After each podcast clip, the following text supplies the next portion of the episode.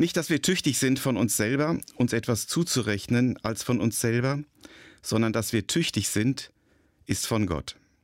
2. Korinther 3, Vers 5. Als ich dieses Bibelwort las, setzte sich bei mir eine Art Kopfkino in Gang. Immer wieder sah ich die Schlagzeile aus vielen Zeitungen vor mir. Wir schaffen das. Zuerst ging es um die Schulden von Griechenland, später um die Asylantenströme und dann um Corona. Wir schaffen das. Wir sind ein starkes Land. Wir haben eine gute Wirtschaftskraft. Und dann lese ich ausgerechnet von Paulus den Satz, wie er in der neuen Genfer Übersetzung wiedergegeben wird. Aus eigener Kraft sind wir dieser Aufgabe nicht gewachsen. Es gibt nichts, was wir uns als Verdienst anrechnen könnten. Nein, unsere Befähigung verdanken wir Gott. Da schreibt Paulus, der, der Heidenmissionar überhaupt war. Tausende von Kilometern hat er mehrmals zu Fuß und mit dem Schiff zurückgelegt, um in Kleinasien und später in Europa von Jesus zu erzählen und Gemeinden zu gründen. Viel mehr Briefe, als wir heute noch haben, hat er geschrieben und sein geballtes Wissen als Schriftgelehrter eingesetzt, um uns die Zusammenhänge von Altem und Neuen Testament zu erklären und deutlich zu machen. Okay, er war nicht so der brillanteste Redner, aber ein genialer Denker und Lehrer. Wie begrenzt wäre unser Wissen, wenn es seine Briefe nicht gäbe. Es wäre angemessen, ihm Denkmäler zu bauen, weil sein Vorbild, seine Hingabe, sein Einsatz so nachdenkenswert für unser Leben, unsere Nachfolge sind. Aber Paulus würde sich über kein Denkmal freuen. Alles, was er an grandioser Leistung und sehr oft auch an schwerem Erleiden aufgebracht hat, schrieb er nie sich selbst zu.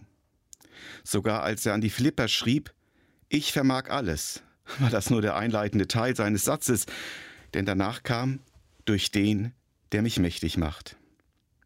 Auch im Rückblick auf menschlich gesprochen seine Erfolge lautet seine persönliche Beurteilung, und was erwartet man von jemand, dem eine Aufgabe anvertraut ist? Man erwartet, dass er sie zuverlässig ausführt. Paulus macht uns klar, alles, was wir schaffen, was uns gelingt, hat seinen Ursprung in dem, der uns dieses Können, dieses Know-how gegeben hat. Der Vertreter, dessen Chef ihm einen schnellen Dienstwagen zur Verfügung stellt, hat diesen nicht, weil er es kann, sondern damit er es kann. Er soll diese Möglichkeit nutzen, damit gute Geschäfte zu machen. So sieht Paulus seinen Dienst, seine Nachfolge. Mein Gott hat mir etwas anvertraut, und das setze ich ein, um mein Bestes für meinen Gott zu leisten. Was oder wie viel dabei herauskommt, habe ich nicht in der Hand. Denn ich kann nur Gottes Wort ausrichten, aber nicht Menschen bekehren. Ich möchte treu und fleißig oder wie Luther es übersetzt, tüchtig sein, damit sich Gottes Einsatz in meinem Leben auszahlt. Und wenn dann etwas Gutes dabei herauskommt, darf ich mich riesig darüber freuen, soll aber nicht vergessen, dass es letztlich Gottes Verdienst ist, nicht meiner.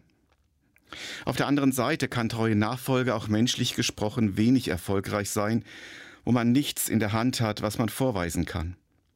Und dann zählt vor Gott nur die Frage, habe ich meinen Job tüchtig und treu getan? Dann ist alles okay.